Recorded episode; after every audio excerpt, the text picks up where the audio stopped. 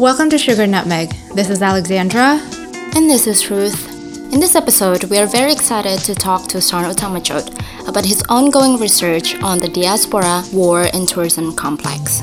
Sarn is a filmmaker, curator, and photographer who combines academic research into his art practice, which looks into the subtleties and overlooked aspects of daily life, especially for the Southeast Asian diaspora.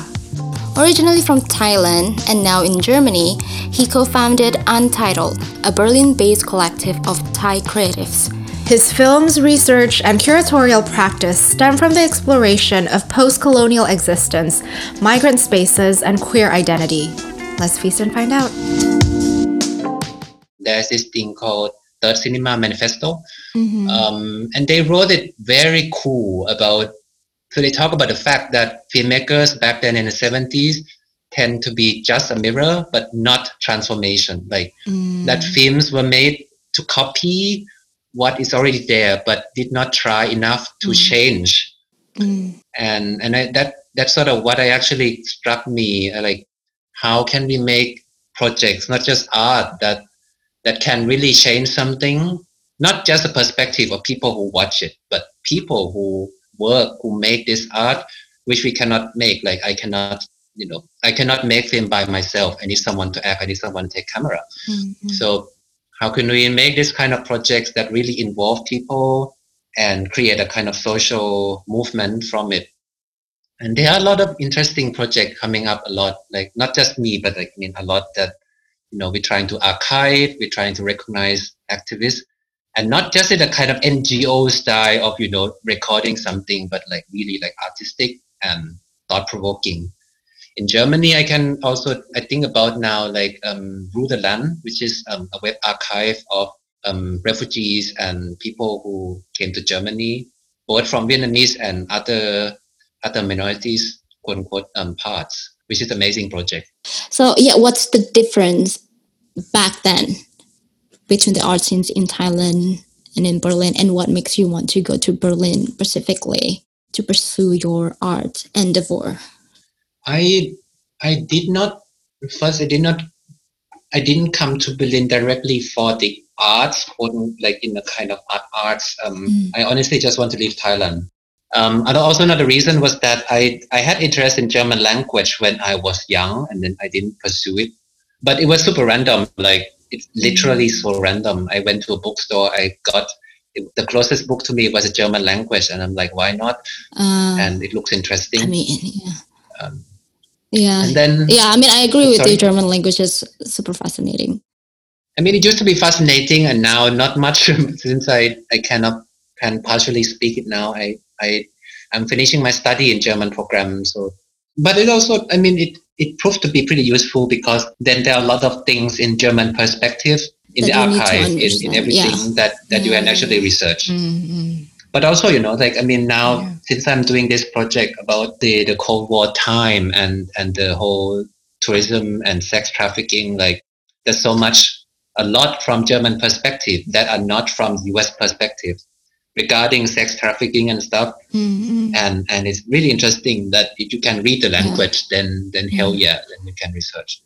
Um, then there are two questions. One question didn't I didn't answer from Ruth.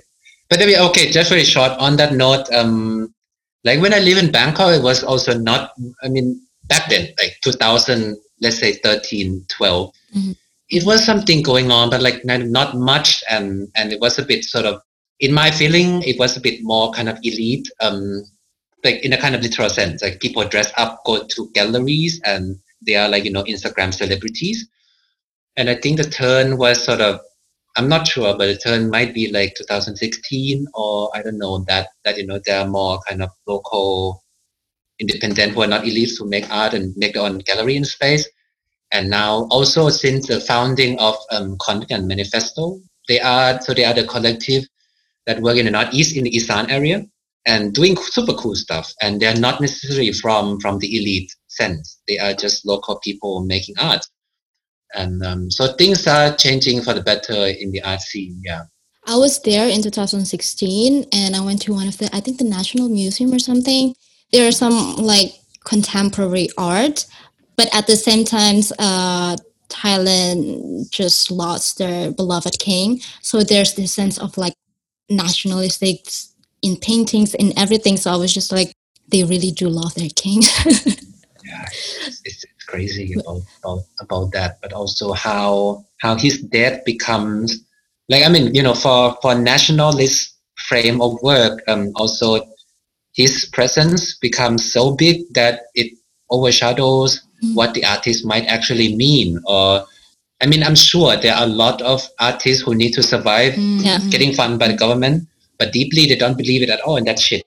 So, you know, it kind of makes things a bit more too simplified. Yeah, yeah, yeah. Right. I'm curious about the subject of colonialism in Thailand because from what I've gathered and I studied, like Thailand never been like officially officially colonized by other countries, right? Because they what they say is like Thailand survived an attempt of colonization. So I'm just wondering what's the idea of colonization in Thailand and well the idea of colonization is like there's the power from outside coming in, right? But now that your king is in German, so basically there's a power from outside ruling the country. So I just want to know your opinion on that.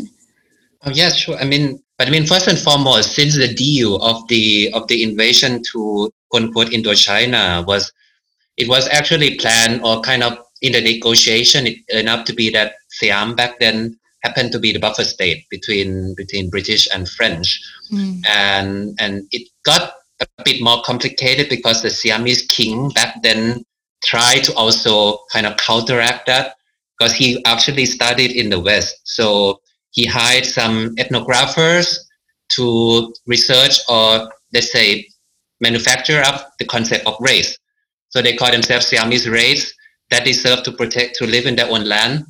And and this kind of also raised the topic of you know racism already not necessarily on skin color but on superiority. Mm. And that Kim claimed that you know we are more superior than than the Vietnamese or the Laos, so we can have our own lands, and that kind of might contribute to the fact that that it was not officially quote unquote colonized, although the king decided to adopt a lot of Western infrastructures to rule the land, so you know nationalism and stuff.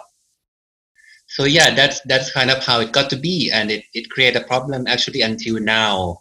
And for example, the issue with Cambodian temples which was the issue in something 2010-ish, that Thailand tried to claim that, you know, it actually belonged to Thailand because we, I don't know, won some Cambodian king.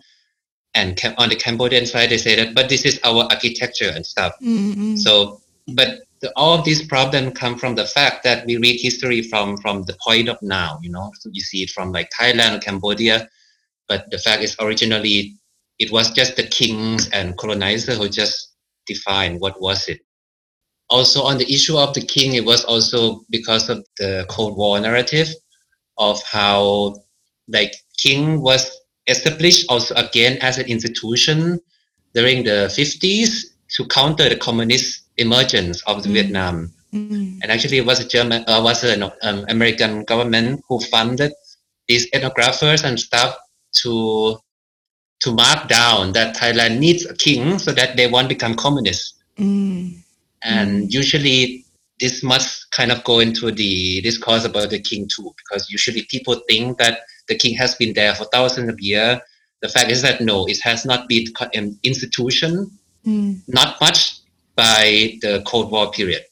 Mm, mm. So, how did they select who to become king during that Cold War period? I mean, they did in Cambodia too, right? The American picked like like a guy to become. Yeah, Lon Nol. Yeah. Uh, no, before Lon Nol, the king. Yeah, Sihanouk. Sihanouk. So, yeah.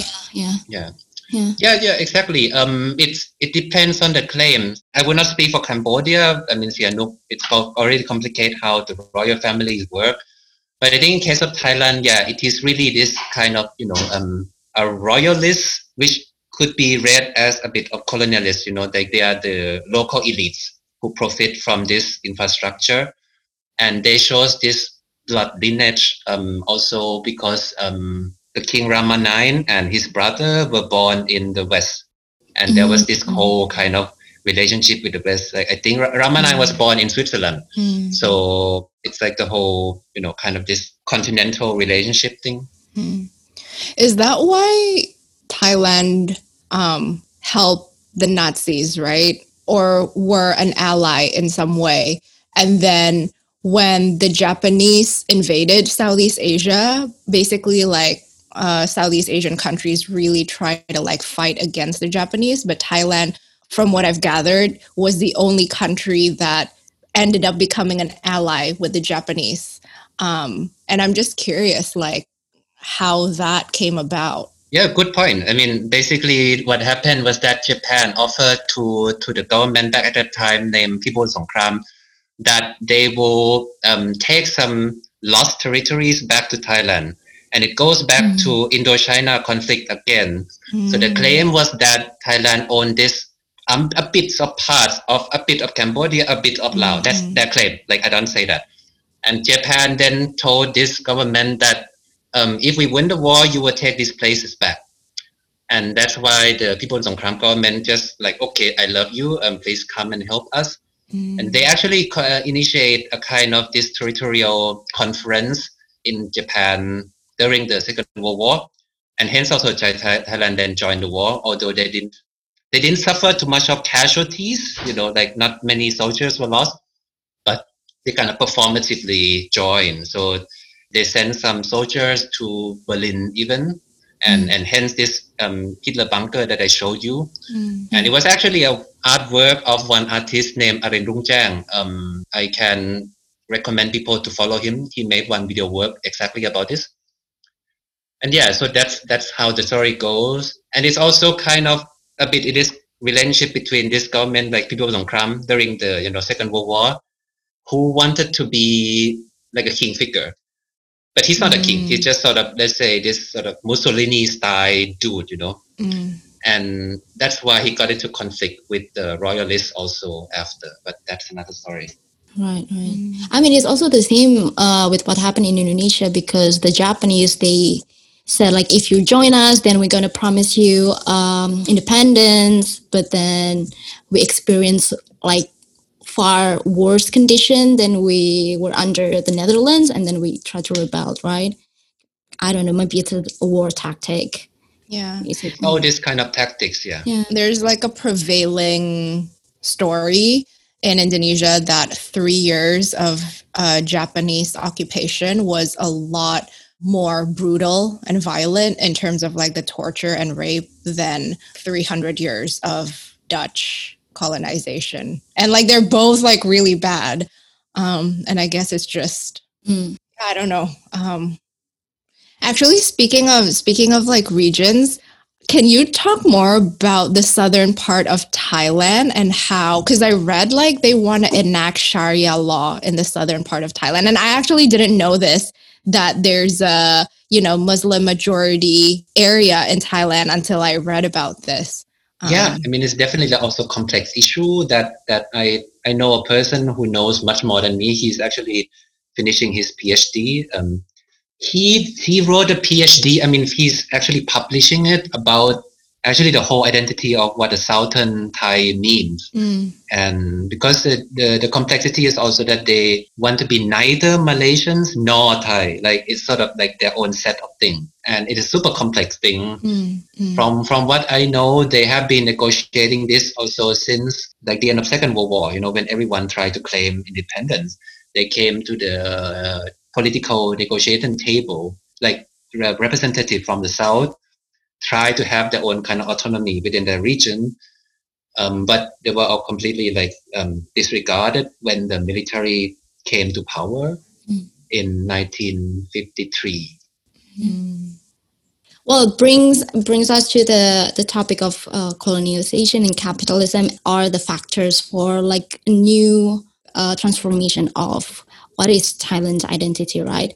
My my first question is what what is Thainess before and now? What's the the difference?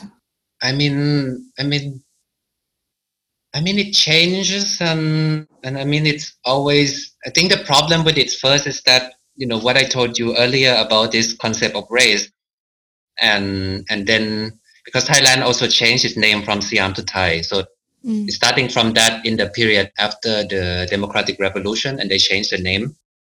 That dude who was in the part of changing the name, he he also used this exactly the same narrative of the race, the Thai race, and that we are actually not actually different from others, and then we have our own land, and that's actually how nation states work, and actually then imperialism and the so it has been defined since that point that you know what it has to be, mm. and I think that it makes our topic in a contemporary time much in a way it, com- it can be counterproductive sometimes because then you know in the reality if you really search your origins and stuff you are not just thai you are like a mix of everything. Like i am personally my family come from southern of china and i don't even speak the language. So you know that they might come from even ethnic minorities then. So then then we don't know what it is actually. And i think the, the, the contemporary time is just kind of you know hard to operate because when you go to cultural institutions then you say okay thailand thainess or when you operate within within thailand even. So so yeah. Because you you one of the notes that you wrote was being stuck in thainess. Um and i guess i'm i'm just curious about yeah so we're curious in like yeah. Um I, I also talk it from from let's say European context in the sense of like you know it has been the conversation for a while in the West that people are stuck in a kind of this label and then it creates a association to other things that you might not want to be associated with mm. or it associates so much. An easy example is that I was in during the you know networking in Berlinale and I talking to people and they all said that like why don't you want to do a film in Thailand and my question back to them is like, do I have a right to make film in Germany or to use the German actors? And there are also a lot of people of colors in Germany too. Mm-hmm. So, so you know, and and that's that actually affects us in a lot of ways. And I believe maybe you too, you know, when you get casting or you want to initiate some cultural products, and they all say like, oh yeah, you're Indonesian, do your Indonesian stuff. And yeah, like, yeah, yeah, all the time. But also something that I've noticed is that like if we're talking about it from the Western perspective and what they want to invest, right? Like Hollywood is now investing more in Asian films from Asia instead of Asian American films. You know, yesterday there was this article on Netflix that Netflix is investing $500 million to cinema from Korea, but then Korean Americans don't have funding to make you know film in in america. So it's like I, I guess like that made me think a lot about you know like do i even want to make work here in the us like is it better for me to just go back to indonesia and make work there? I mean it's it's all like you know pandering to western perspective but it's just i do agree with you what you said. I mean it has been the conversation in art scene here actually even even talking about what german means you know I mean, I did one even um, proposal to the project, and the owner of the of the gallery told me that like, why you don't have any German speaking persons in the list? And it turned out that all these French strange names that I sent them, they're all born in Germany, but they just think already that they don't speak German. Mm-hmm. So I think now is the kind of time that people try to make it more, you know, more important that we talk about this. Mm. But on that note, we also know that in, in our countries, um, there's not much, quote unquote, much big opportunities, especially, you know, you don't get cultural funding from Ministry yeah. of Culture because yeah. you're all politically critical. So we need a kind of this balance, I think, like on one hand, the interest from the West to import products from our kind of, you know, dictatorial governments I mean, context. I mean, mm-hmm. on the other hand, we also need support for people who live here, especially also illegal migrants and a lot of people who deserve attention within. Yeah. Mm-hmm. Is the new bill or act has helped the illegal immigrants to become legal in a way? Is it really as what they say it is that you know that now it's become easier for people to come in and get jobs or is it just on the paper? I, I don't know much about the, the legalities of I'm pretty stupid. um, We're just curious because like I know I can't speak for Ruth, but I I have this fantasy of like Berlin. And I'm like, how do I how do I live in Berlin? oh, I mean, um, I would not dare to speak for everyone. I mean, at least for me, um, bureaucracy here is pretty pretty hard and I mean they they're trying to they're trying to like support for people who don't have monies, but then you know it's still not going to a lot of illegal migrants and refugees who are betting wedding years for the asylums.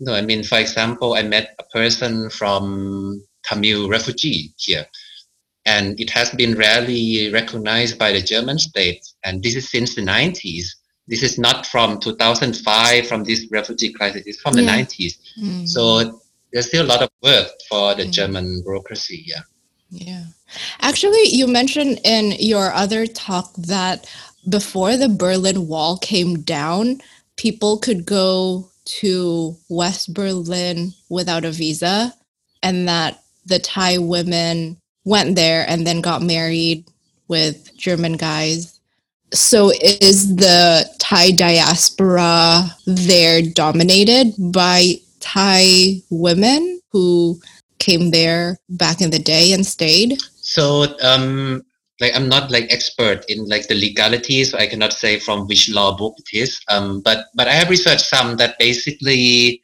um, you could come as a cultural performer, or you could have some sort of a bit of letter, mm. and then you come to the airport and you get stamped to enter, and you can mm. stay for 90 days mm. um, without sort of. I guess you don't have to do like visa, uh, kind of like mm. big big back home, but you come here and you get stamped and you stay for mm. 90 days. Mm. And this practice started, yeah, since the 60s, 70s. What happened is that in the beginning, they didn't need to marry someone because they have kind of mobility. Like they came, they can even cross the border and re-enter, you know, that kind of stuff. Mm. And then they kind of create their own network. So back then there were kind of more like family patterns. And then since the since the 89, 90, there was a renewal of the whole um, legality because German become unified. And so they need to, at that point, marry someone. They need to marry German so they can become German and, and keep this thing alive so I think actually 90, 89, 90 is actually the turning point where became more women than quote unquote males because um, German male married exotic women. Yeah. Mm-hmm. Whereas mm. and the other way, uh, a lot of Asian men are even now being seen as economically not stable. They are not the head of their household and stuff. So it was also back then too. That's very interesting. But I mean, I would not say that it's like 100%. I'm sure there were a lot of you know discriminations, and mm. I heard one case also that um, like there were some women like Thai from Thailand landed in the airport, and then they got called, and they say they have to go back because they think that they are prostitutes. You know, it's exactly mm. happening like right now. So mm. wow. I'm not saying that everything was free. Yeah. So, so what is the relation between because um, in West Berlin, it's most of the Southeast Asia diaspora is from Thailand and Philippines, right? Um, and then in East Berlin, it's more Vietnamese, right? From what I understand. Uh, what is the what is the dynamic? What is the relation? Um, and you also wrote that there are segregated communities in Thailand, but actually not in Berlin. And I feel like that that's very similar to Indonesia, where outside of Indonesia, like there isn't like really any segregation, but then in Indonesia, it's like very, it's pretty, it's pretty clear. I mean, ex- exactly. I mean, from what I said about this this east and west thing, you know, it's a bit also too general. So it's just sort of you know we, we take we just take into account about the the split of Berlin into like not just east and west, but even in the east they have you know the French area, the British area, where they send soldiers and bureaucrats, and each area have their own let's say infrastructure and so on. Then in relation to American projects in Southeast Asia, you know, then you look which country are on which side, and then you go to the map of Berlin and point it there but however, there are also a lot of cross-border things, and and yeah, so there are even like also Vietnamese refugees in the West Berlin when they come from, let's say, the south, you know, fleeing from the war. So this is just a very general that when we say like East is this and that. Yeah, and also about segregation. Um, I mean, for example, I remember when I was in Bangkok, I rarely encounter like, for example, Filipinos or like Laotians.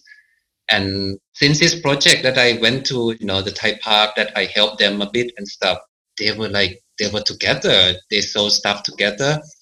And we met also um, a couple, like one is Vietnamese, another one is Thai, and they spoke like in complete German to each other, which is not bad. And I think it's like super cute how how they actually kind of you know work together. And for these people, you know, some people think it's identity politics, but it's not. Like they they don't even use the word like people of colors, but they just somehow are working together because they share a certain social background. They work in gastronomy and stuff. Mm. So. Well, I feel like people of color is also such a general term.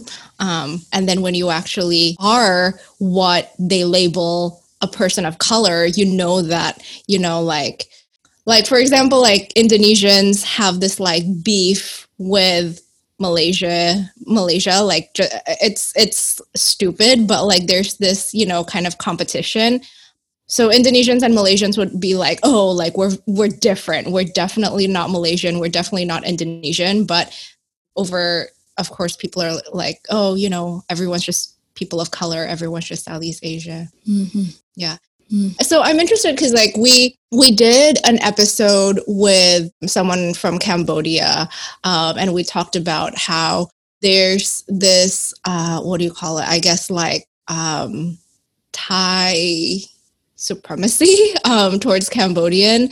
And then you also mentioned that most Laotians actually spent more time living in Thailand instead of Laos. Um, is that because of the secret war um, I mean, with all its complexities, I mean, I guess it's like, um, yeah, it's, it, he is right in that sense. Like, there's this, you know, because now Thailand is so modernized and all the surrounding nation is associated with modernity, with a bit of like middle class bourgeoisie. And also, plus, you earn more in Bangkok, honestly.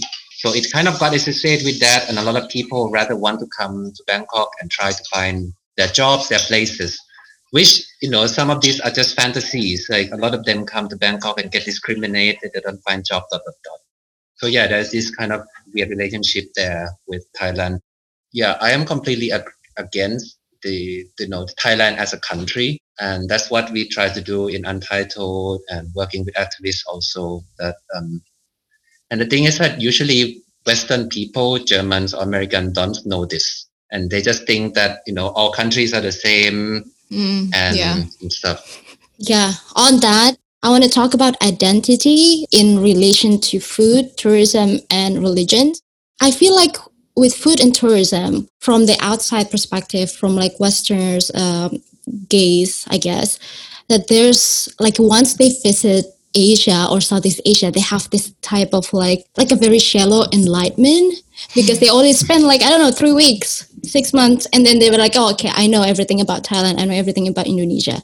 Like there's this guy uh, I saw on like one of the advertisement on YouTube that he spent six months in India and then he came back to the United States and make um, business out of Americanized chai tea. I feel like, you know, there's like tons of Indian immigrants here, like trying to make money every day. And this dude just went six months to India and then came back to his country and make money out of someone else's culture and food. So in your archive, you also talked about how identity being perceived by German media, right? And with all of that stereotypes. So, what are the stereotypes? Oh, I mean, we can go on and on about the um, like, um, but also, you know, on on that note, I mean, apart from any stereotype, that can go from like, you know, especially when the word Thailand. I mean, German government even said it that you know, like they said to the opposition or something like, you know, now you can go to Thailand and they didn't say the word having sex group, but that is the implication. Mm-hmm. So, but that we are pretty kind of known for this shit, and um, and I think like on that hand, what what you said about the whole food business and mm-hmm. and identity business, so to say, it is actually kind of true of like you know people who have a bit of economic backgrounds can brand something that might not be theirs or could be a bit of theirs, but you know, this is actually the co- topic of class. Yeah. Like who have more money to brand Mm, things. mm, yeah. And um, so exactly what happened to that's what I mean. This also goes to a topic of restaurants. You know, like like in the in this Thai park that we work in, a lot of people might see it as authentic, hmm which is you know cheap food on the ground, da da da. And Yeah. some people there's also the critique from the other side of like, is this really authentic or this is really not? And I think the question should be more rather like you have to see the class relation that is in. Mm-hmm. And I think for these women, they deserve to do things and sell food in a price that will give them the most profit. And it's not about if you can, how much you can pay for. Like, Mm. I mean, of course, a lot of people want to pay for cheap stuff, but my question is more, how much can these migrants earn to live their life? Mm-hmm. So it's, uh, yeah. Yeah, I I've been thinking about that and actually it's a question like is it a myth that if it's cheap it's equals authentic or that if it's expensive it's automatically not authentic like there's this idea that oh authentic food is just like the ones where it's cheap and the place isn't really great and it's not fancy and like maybe it's like cooked by people who are not um, who are undocumented or whatever. Um, I don't know. I'm just questioning that idea. and and rightly so i i mean for me personally i think authentic is is just defined by yourself. Mm. um, it would trouble me when you put it on your selling menu that this is authentic to everyone. And I, I do believe that you know what your family make might use different recipe completely from even your national recipe. So that's authentic in your family and and you know rightfully so. But don't say it that this is authentic to everyone Mm-mm. I think I'm just curious about the identity of the food itself, whether it's Indonesian food or Thai food. Because back home, we call it uh, the identity of the food is the local food, right? But if I go to Indonesian restaurant here, the identity of the food is like the food of the immigrant. But when like Americans open like Indonesian restaurants, what is the identity of the food again? Is it still like an immigrant food made by a white man, white women? It's very interesting to me. Yeah, exactly. I mean, it's um, I think these are all like case specific. Even not even just white males, but like there's you know even like supermarket like Asian shop here in Germany. There's also two branches, and it's interesting that that they have different aesthetics. So one has a bit more kind of trash, quote unquote, you know, like kitsch, and that can be associated to like Asian cheapness. And another one, Mm-mm. and they they both have the same price, but another one is more like you know Japanese Mm. um, black on white, a bit Mm. more sophisticated. And these are all kind of you know fabricating, Mm, yeah. and it it just depends on if people truly believe that this is you know the, the identity that they claim, or if people really think and okay, it's it's just what they want to build on themselves, which is rightfully so. And and the question should be just like you know the power dynamics and the wrong, false representation that it might create. Yeah. Right, right. In this new like formation of identity, more contemporary one, what are the struggles that you find is the hardest to because there are like identity projected by the others whether it's like westerners whether it's like from indonesian like me towards like a thai like you so what's the the hardest conception of identity that people have been put on you as a thai or like most thai people feel Um, the hardest, you mean the most horrible or the most difficult, or what do you mean? like on seeing colors you're talking about when you first moved to berlin when people ask you like you're from bangkok and they say like oh yeah you cool I mean, that belongs to it in this kind of, um, I mean, repeating on that podcast. I mean, when I live in Thailand, I never knew myself that I was Thai. I mean, and actually, I was a bit too much against it, as I said again, because it's uh, you know modern construction. Mhm. Then I moved to Berlin, and you realize that you are not just a um, brown person, but you're also Thai, and then everybody want to stick you like that. And that happened even in a quote unquote safe space in like I club a lot years ago. I want to do it now, but it's not possible.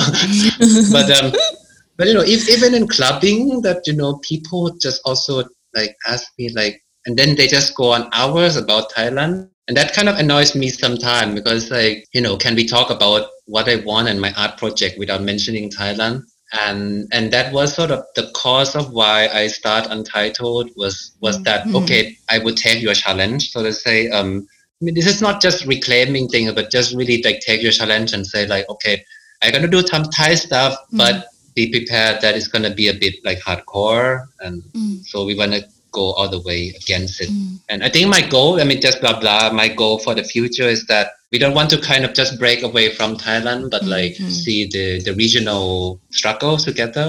Mm-hmm. And and that kind of leads me to why I am currently obsessed with the whole like Cold War narrative, which is not just Vietnam or not just Secret War in Laos, but like literally local people's life. Because usually also even honestly in Bangkok, like when they talk about colonialism or imperialism, they also just talk about themselves, like mm. within the map of Thailand. And usually, I mean, when I lived there in Bangkok, like they don't talk about, you know, how Southeast Asia as a whole suffer this very global form of problems mm-hmm. or how they actually work together to counter that colonialism. Yeah. This is usually missing from a conversation and they usually focus on national what?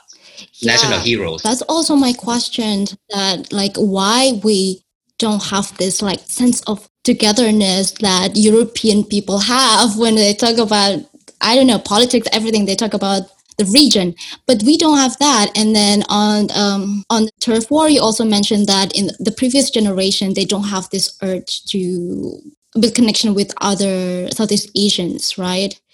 And now the new generation, now we try to I don't know reconnect, I guess, to find each other again and to understand and learning more about each other. I think it comes from again bragging on the the Cold War time because you know you end up being side. I mean, although you have this non-aligned movement, but honestly, you know, you either on which side of the world, and it can be also on capitalist side, which is both. You know, mm. um, so I think back in that time when our nations, I mean, not Thailand, but other nations tried to be independent, you were just kind of stuck within this framework of Western power can give you something, and you mm. end up then splitting each other. That happened to Malaysia and Indonesia, konfrontasi, mm-hmm. and you know, yeah. and I think now we it took already like 50 years for us to realize now that that we need to kind of yeah actually find our own structure. Mm. So I'm trying to do yeah let, let's see what future brings. Mm. You're you're trying to do that through art but that that's like i feel like that's ruth's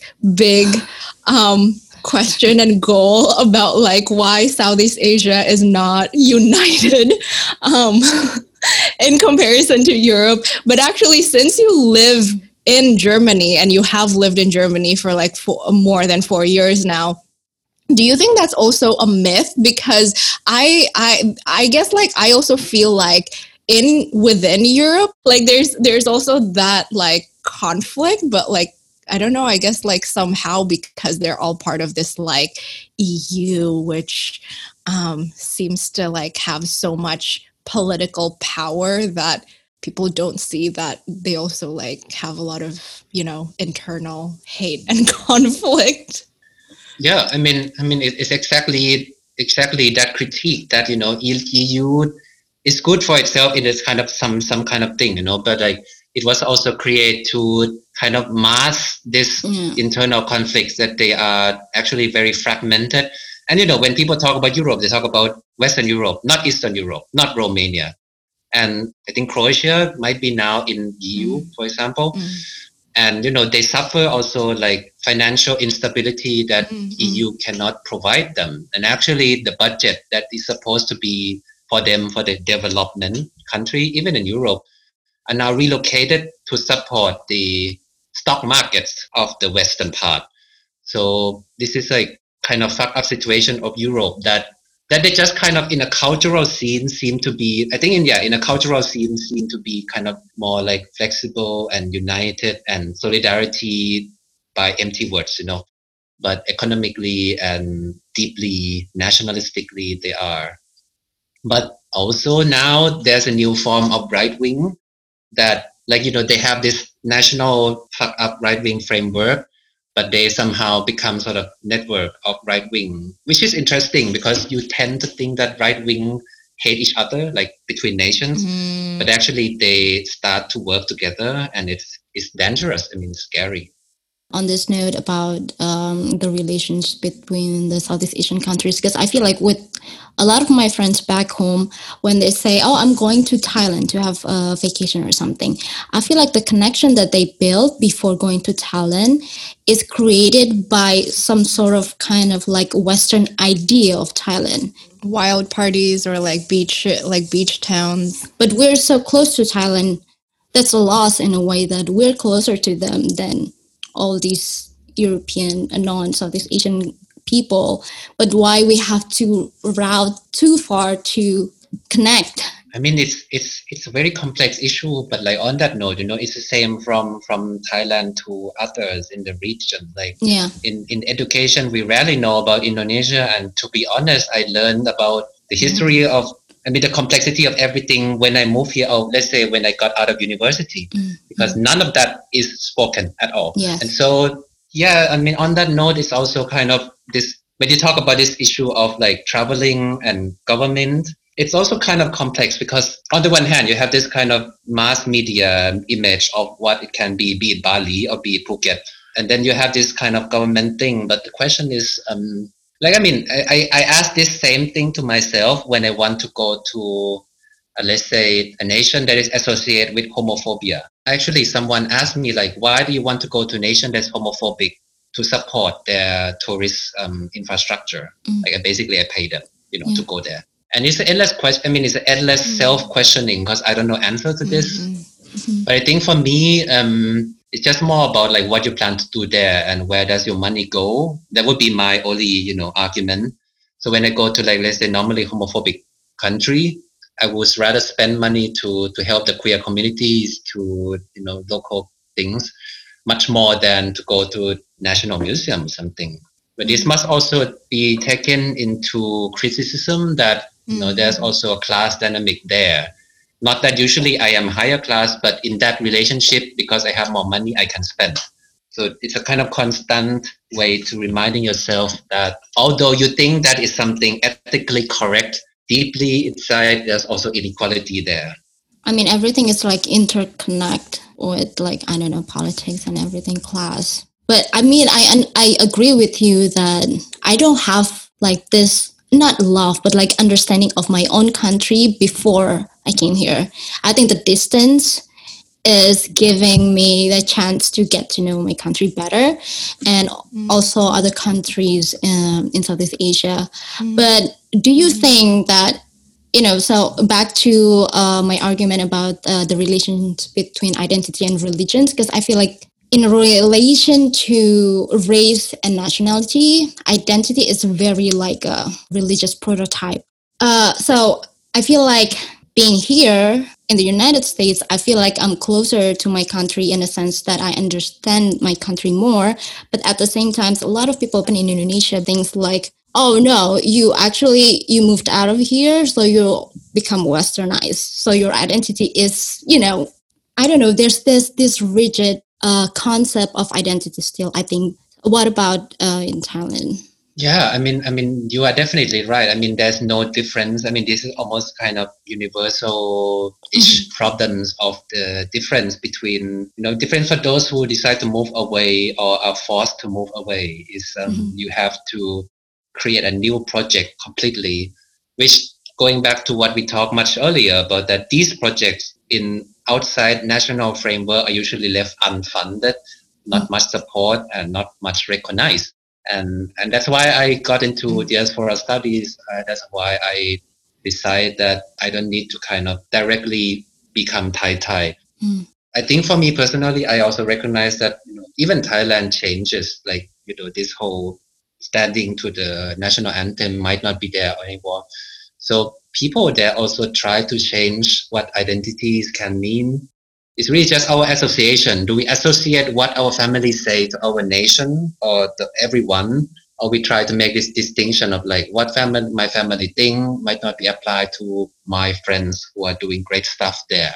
Mm-hmm. But also on your question of religion, um, which is a very important question, um, I think this also kind of creates Southeast Asia into a complexity because you know you have one hand kind of Buddhist supremacist countries, mm-hmm. and then then you have the more Islamic ones. and this created different sets of research and understanding in regarding to to everything, not just queerness, which is what usually people think. Yeah. But yeah, I mean, what what fascinates, I mean, what frustrates me a lot is that people usually don't associate Buddhism with supremacy, with patriarchy. Yeah. Western people, maybe. Not just in a yoga sense or something, or not even yoga, you know, but in a kind of this um, green west, but in a kind of general thing. When Buddhism context or philosophy being kind of romanticized into I don't know some harmony bringing of the world, and uh, so let's see how yeah yeah I guess Thailand is like very Buddhist and Buddhism is deeply patriarchal. And yet there is I, I mean like maybe this is also my own bias but i feel like there's there isn't really homophobia in thailand the way there is in indonesia right? Like trans women in indonesia are like truly truly truly like like they face so much violence versus in thailand it's actually like you guys actually have a word for the trans women gender that is not derogatory. Yeah, right? I mean, I mean, on that note, Buddhism used to have female nuns, a female monk, and in the discourse they become extinct because the rule is that for the female person, if you want to become monk, you must be given allowance by a female monk. But since there's no female monk, then female person cannot become a monk. That's exactly the problem within Buddhist institution. Mm. And, you know, plus other things that there are a lot of monks that rapes and stuff. So not going there. And on the topic of trans person, like, I mean, you are right. In a way, Thailand is more progressive in that sense. The word for trans person is like the third sex, um, petisam, which becomes like, um, except in the legal case. The complexity of that, before that, I would, I would say that it's hard still to compare I mean, we can compare in a kind of, you know, casual sense of like that, that is much more suppressed in Indonesia and, and stuff. And I, I agree that completely. But also, I think every countries have their own limitations and oppression that is very hard to compare to each other. Although casually we can say it, you know. And I mean, in Thailand, from what I know, and I think it might be still now, is the, the issue of military conscription, which also is the same with other countries. And this sort of transition or being recognized as a transgender becomes a tool not to be transcripted and it was actually very important like i have two of my friends who like they want to reassign that gender since they were young but the point is they took it so serious mm-hmm. before they reach um, the age that they have to conscript to the military because at that point if they are recognized as being transgender then means they are being sick then they don't have to join military which is kind of fucked up mm. but that's sort of how people roll yeah mm. that almost makes me think about and this is like me just sort of like thinking out loud but i wonder if like so thai has like this military regime going on right? And then indonesia in the past during the the dictatorship it was also basically under a military regime. And there was more like erotic literature and porn. This kinds of things was like a lot more open and allowed in Indonesia during that military regime. And then after the military regime like people started becoming um, more conservative you know in terms of like sexual anything that has to do with like sex and also like gender identity became like, like super strict. I mean like I, yeah I, i'm just like thinking out loud and like how it's interesting this whole like relation between a military regime and people's sexuality. I mean first i'm not like the complete expert in uh, queer histories of thailand. I mean there are some curators who do that. But from as far as i know is like um, but this is actually very general. I think that during military regime, you know, you don't get to express your opinions, even they are homophobic ones or queerphobic, transphobic. So it's a lot happening that when it become quote unquote more democratic, like not really, but you know, then these opinions are being expressed and they found their spaces within the parliament. Um, whereas during the military regime, they have no places unless they are part of military, and that that will fuck everything up. plus, I think also during the harsh situations, every queer community know how to survive. And when we read things, you know, retrospectively, we end up might thinking that is more kind of free, but actually that's how they are pushed to really mm. survive. And that's why it becomes so juicy and stuff. And it's, it's the same when I, I visit, you know, even countries in East Europe. And um, I say this as a tourist, no? But I feel like being queer in East Europe is so juicy. Like, it's like what they are doing there is like real stuff. They're saving lives. And in the West, you know, since they are becoming more dominant now, especially gay ones, then it's now much more about like you know they're being in the magazines they're being like in movies and it becomes sort of less mm-hmm. sort of juicy for me or like kind of real although it's rightly so because you know we need mm-hmm. equality in society so yes go for it but it's a danger of being the mainstream mm, yeah but also i mean um, berlin was famous for for the underground scene um, actually during during the before the berlin wall fell they there are a lot of you know clubs and and spaces for trans person or queer persons. And that was super interesting that even when they try to sell this, like, you know, the whole club scene as their tourist stuff, usually queer and trans perspective are deleted, not even Why is mentioned. That? If and, they are um, such a um, big part of this community why their perspective being diminished but i mean i mean the queer one not gays you know so mm, um, so i mean like the yeah so i mean there was a lot of kind of gay parties happening also back then and i think they got really into a like dominant scene because it was most associated with um, what they think as a club culture, mm. which means um, you know um, DJ set from thing in Detroit or the disco from Chicago or dot dot dot. Mm. And and I guess for the case of, case of queer or trans spaces, they might require maybe different type of music or different type of space and not as sort of, you know, like dark room and stuff. Because some sometimes dark room can be also, you know, um, mm. like some people don't feel safe in dark room even. Mm. So mm. that's kind of understandably how sometimes they're not involved in this sort of history writing of Berlin, as far as I know. And and also very white on the other hand um, yeah. yeah. you know and then and then after after the wall came down and then the club scenes and everything like Berghain became more dominant then you know then you can just forget it. It's like kind of yeah, then become like everything. But rightfully so. I'm not saying that they don't deserve to be. I think like gay communities and deserve to have their place too. But my, my concern is sort of like how can i support the other perspectives yeah, I'm curious if if Thailand is person, what is going on in its head, basically, because you guys are like pretty open about trans women, gay, lesbian, but you're not allowing a like same sex marriage. I mean, also, you know, you cannot change your gender still. I mean, you can reassign to the to the surgery. Oh, but on the ID card, you're still. Oh. Yeah, you cannot change on your ID. But on the ID, so, right, right. So in a way, it's not mm, mm. like right. I mean, not as bad, but not as good. And yeah, I mean, when I lived back then, I was also, you know, being discriminated for my my hair, which means mm-hmm. that I am not, you know, normal and stuff. So, and there, there, I mean, there are things. So I think it's changing. Um, and I think we we got one um, politician into the parliament, mm. and then she was kicked out. So it was like a very sad moment that the com- the LGBT communities failed to have.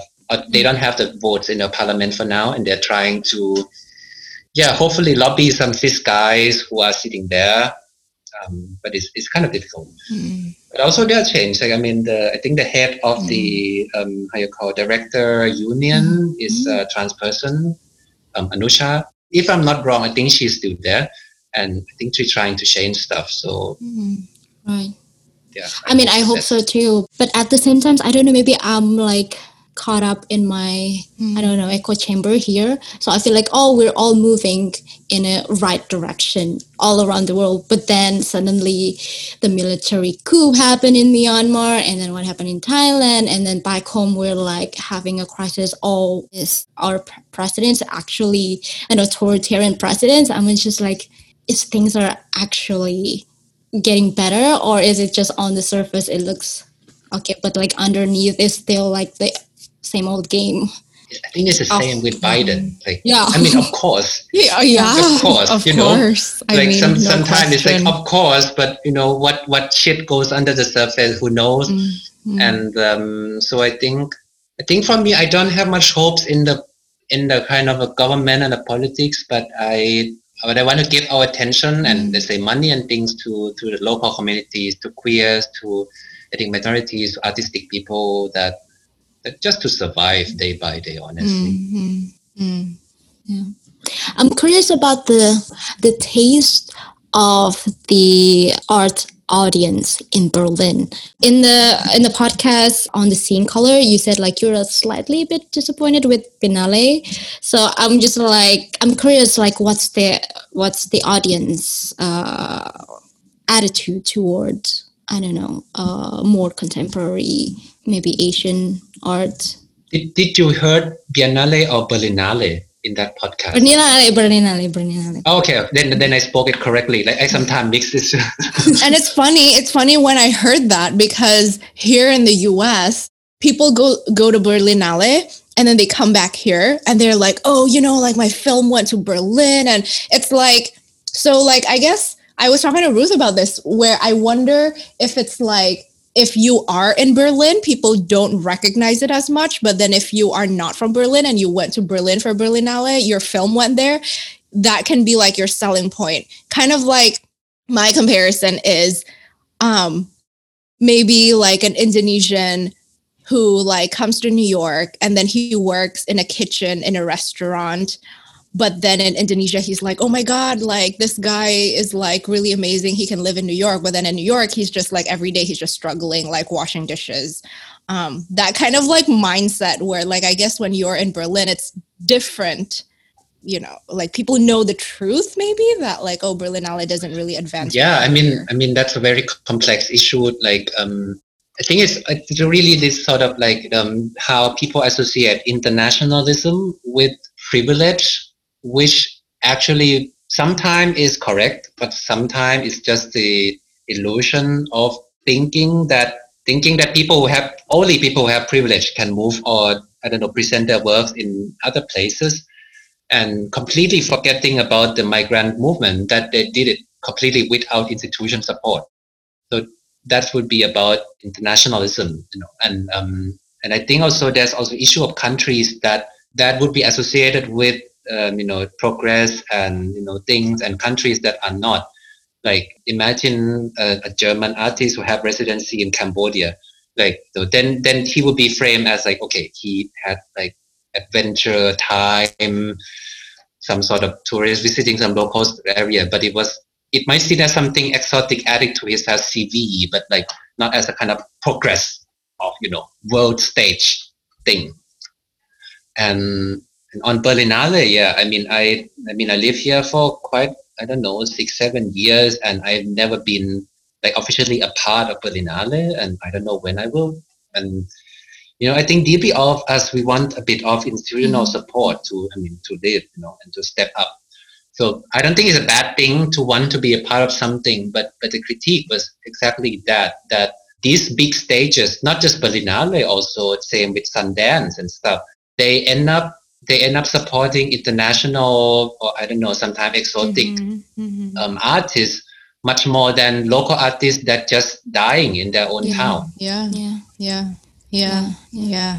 Yes, yes. Yeah. But I what about totally what about from agree. the viewers' perspective? In your perspective, I mean, it's uh, it depends. I mean, this happened to Biennale, even not but the Biennale this last year that I, I was a bit a part of, like not working, but I was one of the in the workshop and there were some people who went to exhibition to feel like they are being exposed to another culture and then that's enough mm. um, and this, this usually come from another type of audience not from like a hipster tourist place but more like from periphery or other towns which are rightly so i think because um, you know for them since they in their area they lack exposure to other parts of the world then they mm. think that this big stage like Berlinale and some and so on. Mm. Give them that. Mm. And tend to also kind of, you know, put it down and with uh, with might be the fault of the curator too that everyone just frame it in national frame Mm. chilean filipino and stuff Mm. then it lacks the point that Right. trying to make this topic relevant to even local even white lower class germans who don't understand Right. like contemporary painting you know same with film Mm. that you know they, it's really about how you present this film.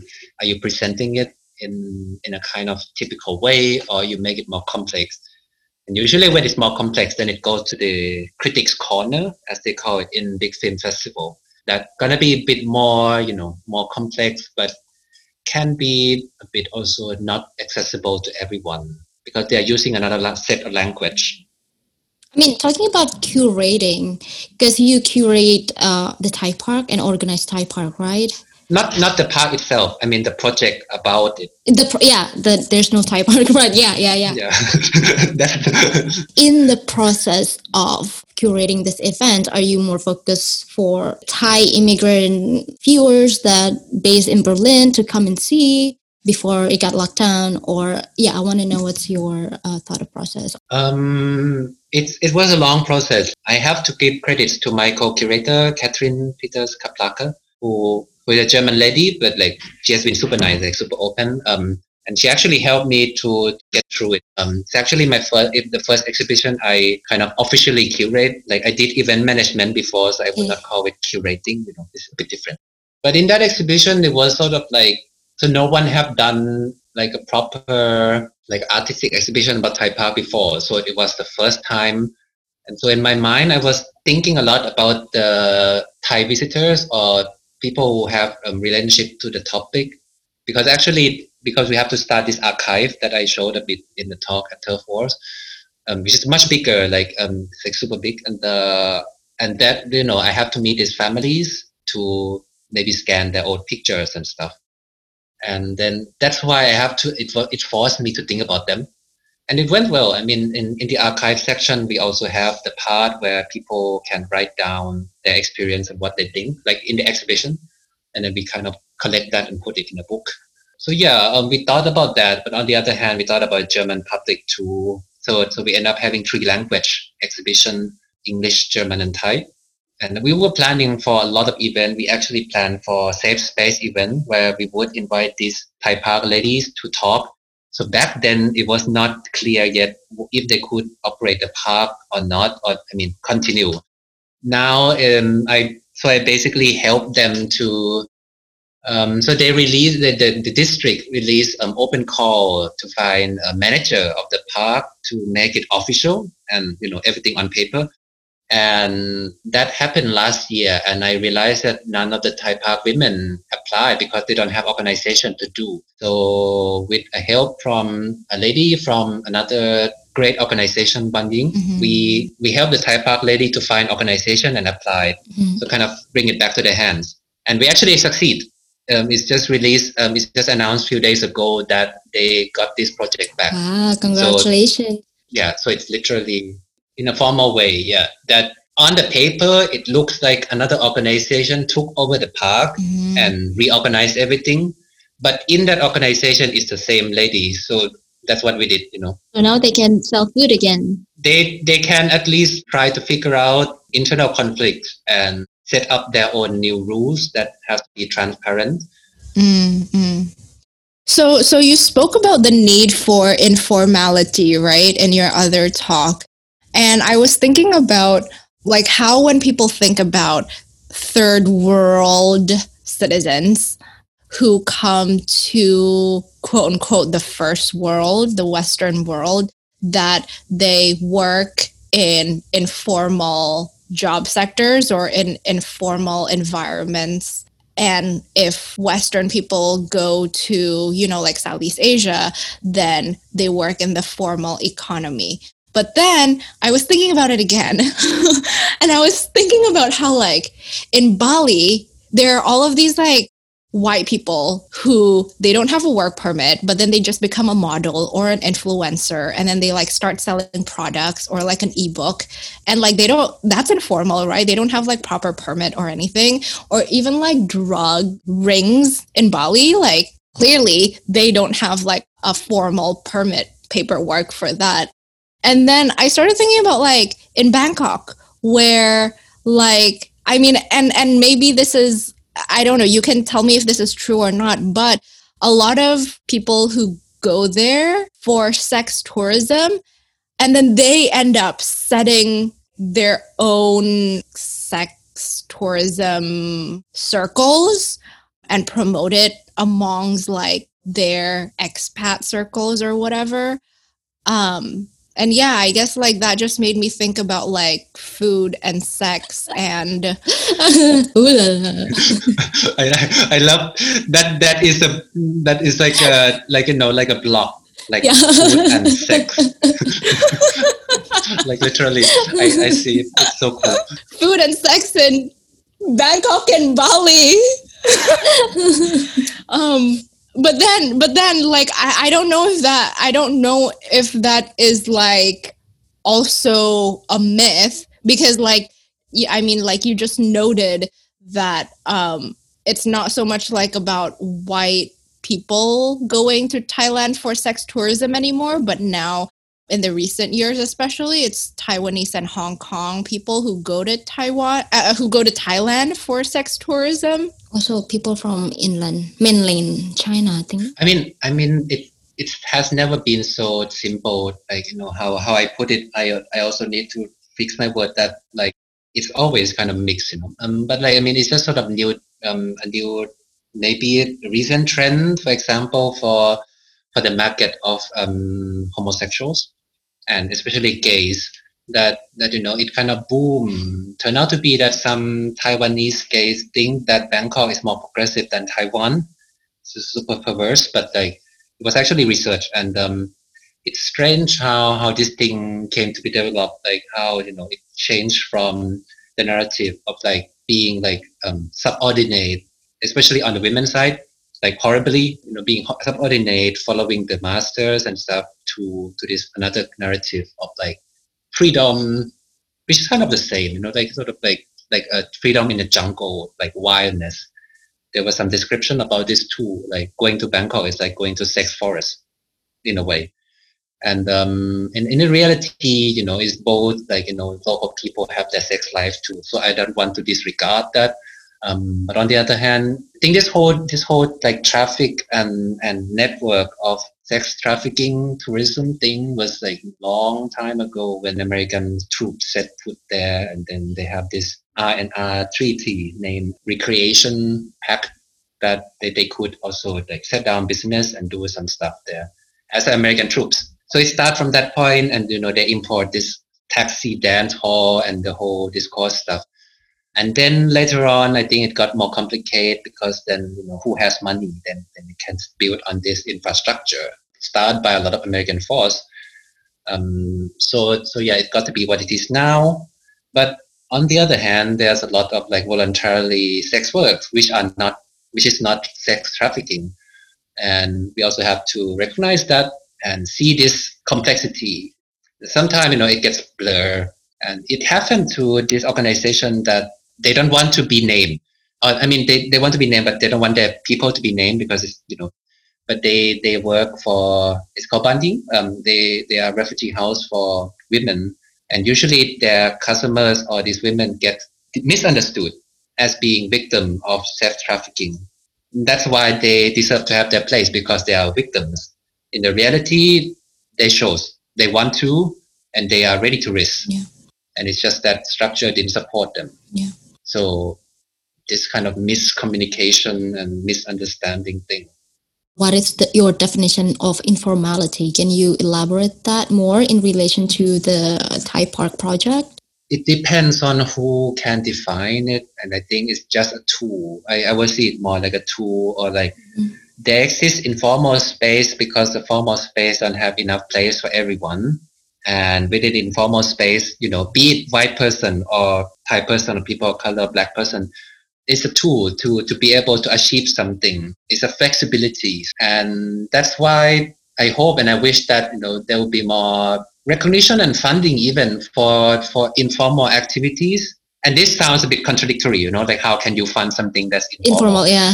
But, but, you know, it's, it deserves some sort of, you know, especially informal made by people who are not privileged Mm. and not necessarily kind of funding from the white savior government or something, but more like you know, if local people support that and can be a part of.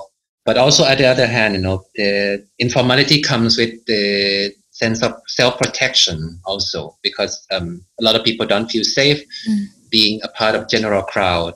And you know, same goal with diaspora. Why our first generation parents end up not they contact with a lot of white world, but then they prefer creating their own world. Mm. End up creating like Chinatown, Thai town, Korean town, Mm. um, and it's exactly because they needed protection and, and flexibility and informality.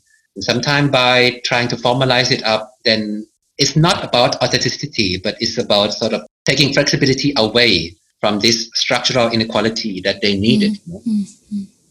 Um, so that's how I would see it. But I think it's going to be hard with the rise of uh, right wings movement in Germany, right? You mean to formalize To to have this informality, or even to have like the space. You are right. I mean, the like basically one of the initiatives that so this Thai Park practice has been there for like I don't know the end of the end of eighties nineties, Yeah. um, and there was a initiative Burger Park, um, um, Burger Initiative Preußen Park, which are made from right wing people, people who vote for right wing before the AFD party exists even. Hmm. So they campaign against the Thai migrants who use this park. And because the park name translates back to German is Prussia, which is like their thing. Mm, yeah. So it related. Yeah. And I don't know how they move now. Um, would be interesting in trying to track down what do they think about Mm. this new, you know, new change that the Thai Mama now have their autonomy over their park. So how would they react? I don't know. Yeah. Should we ask our last So I questions? guess we normally ask what are misconceptions about Thailand that need to be dismantled? There's so many. What I say is everything, not like literally everything. Um, I, Like maybe what is the biggest one? uh, um, Everything. oh God, I, I, I, ca- oh God, hard hard to choose. Um, but the one thing that bugged you all the time when someone said something about Thailand. they say that Thailand is progressive. I mean, of course, I mean, you know, in comparison, rightly so. But like what I said earlier about, but the whole thing about Buddhism, which is also a com- um, hybrid, like Buddhist animistic ones, and but how Buddhism destroys um, local animistic practice or try to homogenize it and national narrative and everything, and and this kind of so I mean, you know, people tend to when they say it's progressive, when they think like you know, kathoy is like an official word and everybody's fine with it. For me personally, it's almost feel a bit like disregarding my feelings or some of my friends' feeling who still have to suffer for for that kind of discrimination. Not as much as in some countries, Mm. but still does in in that context, you know. So that would be one thing that I hope Mm. people know more about that nothing in this world is actually progressive. Not Germany, not Thailand. I Agree. Nothing is like ultimately, yeah. Yeah, yeah, yeah. That's a really great answer. Um, our second question is what is your favorite Thai food? Ooh.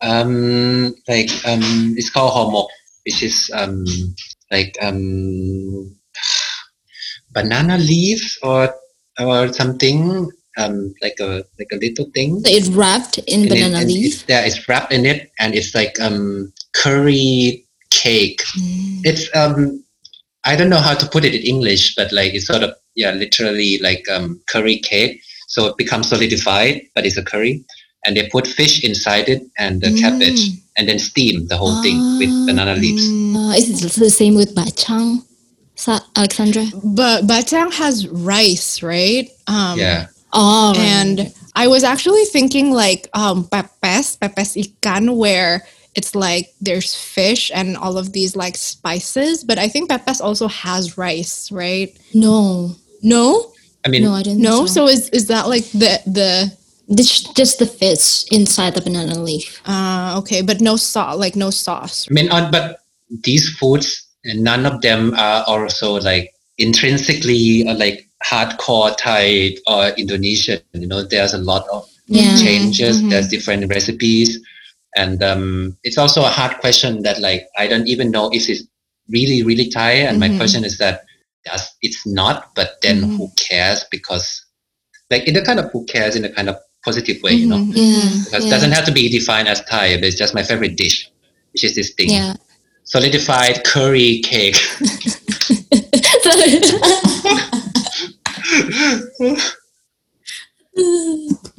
no, but I it's Yeah. interesting because I heard you you talked about how pad thai is is just basically not. Mhm. It's like invention, like a like American invention, right? Or British invention.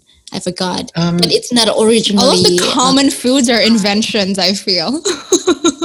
I mean, it's not. I, I would not say. I mean, again, it it was simplified. Mm. Um, neither completely invention nor something super original. Just sort of, it was. Uh, it was um, instrumental. Like the name became instrumental during the nationalizing time that mm, it became to be called pad thai. mm, Um, whereas originally it could be called like um, Chinese noodle. Like pad means mm. to pan the noodle. Ah, And one of the researchers said that it could originally come from Chinese merchants who, you know, imported this type of noodle in, and then it got renamed during the nationalizing time to, um, how you call it, uh, speak to the market because everyone wants something Thai. Yeah. And then, you know, there's nothing original. Yeah, yeah, yeah, yeah. It's kind of funny because like most of my I don't know American friends here, whenever we go to Thai uh, Thai restaurants, they're like, "Oh yeah, I'm just gonna get pad Thai," you know. But yeah, knowing this new information, I was like, "Ah, interesting." No, I, I agree. And I mean, I mean, even just talking about just pad Thai or like Indonesian food, when you talk about one dish, it's not the same all over the world. Mm. What you find in Bangkok, in Berlin, in New York, um, don't taste the same. The ingredients From- are different, Mhm. yeah, based on like yeah. So there's a there's a Thai restaurant here in New York, and they label themselves the anti pad Thai space because they're Really? So yeah, yeah. Fish Cheeks. Um, it's in Soho, and they specifically do that because they're sick and tired that people in the West like they think Thai food is just pad Thai. That's it. And so over there, you actually find the really good food that normally you don't find in Thai restaurants. So like the fish, like the steamed fish with like the sour sauce or like the fish curry. Um, I love going there because because it's literally all the Thai food that is not available in normal Thai restaurants. Because normal Thai restaurants, they're just like, oh, let's do something that a lot of white people are gonna buy, which is pad Thai, right? Or pad kimao, Pad Siu. um, pad siu. Um, but also on that note, you know, um, I mean, talking to people who, especially like privileged migrants who run restaurant, Mm. they also have to think in that way too. That Customers. that in customers and and also when you order ingredients, yeah. you order um, wholesale. Mm, mm. So when you think about the menu, you think about wholesale and what actually people orders the most. Otherwise, it's go bad Mm, or rot, mm. and hence that's why the varieties of food sometimes is not too too diverse because it's you know based on this logic. Mm, Yeah. Actually, Sarn, do you know um, this Vietnamese artist um, in Germany? She made uh, an exhibition about German bureaucracy for Southeast Asian immigrants, particularly for Vietnamese immigrants. Um, which one? Sung Tieu? Yeah, yeah, Ah, okay. Yeah. Okay. Yeah. Yeah. yeah, I forgot where we met, but we are connected. Yeah. uh, yeah. Yeah that's cool. I, I really want to because she talked about like the U.S. Um, the helicopter pads that the U.S. used when they were invading Vietnam. They used the same thing to build the border wall for Mexico. And I'm Oh, like, wow. So they kept it all of this time? Like Vietnam War was like the 1968, right? And and like they still kept it all this time. I'm just like surprised. I mean, I mean, on that note, like I, I was actually, um, I was actually in the military for three years. That's that's a big shit. But um, just want to say that we use the guns, and that guns was from Vietnam War time too. Wow. So like people actually keep shit, Wow. and um, you know, because they don't have fund to buy like new guns or because they love vintage stuff? I mean, it's, it's I think it's cheap for them, and you know, it's for for like military training, so like mm. you know, not to use in real life, mm. and it's like very shitty gun. Like you you have to put one bullet each to to every mm, shot, mm. so you cannot do like a whole thing. Mm. So it's a kind of for students, you know. So what's the age of like the mandatory service to like join the military in in, in Thailand? Is it like eighteen? Yeah. Like yeah. the age. Oh. Ah. I mean, I mean, but I I joined it early. There are you can choose two programs. One is you join it later and you you do kind of like non-student training, which is a bit harder. I mean, more fuck up. And then there's this program that you would join it early and longer, but in a kind of student frame. Honestly, like that kind of like forced military service, like I think that's really fucked up. And like I know Korea, like Korean people who they, you know, some of them said like they have flat feet or they don't have like 2020 vision and that's how they get out of the military. It always has to do with like some kind of quote unquote sickness. Yeah, yeah, exactly. I mean, that's what I meant about the in the discourse of transgender. Yeah. That's also, I don't know. I mean, even yeah, yeah. there was an K-pop singer or something that got shitstorm because he didn't join the military or he cheated it. Oh, really? Oh, yeah. And, and it was fucked up. Yeah, like, I mean, I what the fuck? Like you should go all against it, not like loving the military. What the fuck? The thing is, I think so many people in the world love the military. I think there's so much cultural propaganda, like all of these films talking about, oh, how the military save the nation and things like that, that like normal people, they don't understand what the military actually does until, you know, maybe like a family member has like a, personal experience. But like normally that's that's what i that's my normally people don't know that also military funded scholar projects like back in vietnam war mm. it was you know that's what they call it like you know um, academic military complex. Yeah yeah. That it was a direct relationship between the two. Mm. the, yeah fuck up world I mean, the world is always fucked up, I guess. Oh, it's called Depressing Podcast. Depressing Welcome to Depressing Some, Podcast. Someone should do that. Just kidding. We hope you're not depressed listening to this podcast, but enlightened about the truth of the world and curious to learn more. As always, we encourage you to dig deeper about the topics we talked about. You can check out Sarn's film, which have gone on to various film festivals, including Rotterdam. If you are in Berlin, check out the Thai food market at Thai Park. Sarn is creating a Queer Asia Film Festival in Berlin and also working on a new queer sonic activism project. So look out for those as well as future events with his collective Untitled. Thanks for listening, and until our next feast, maybe try some homok.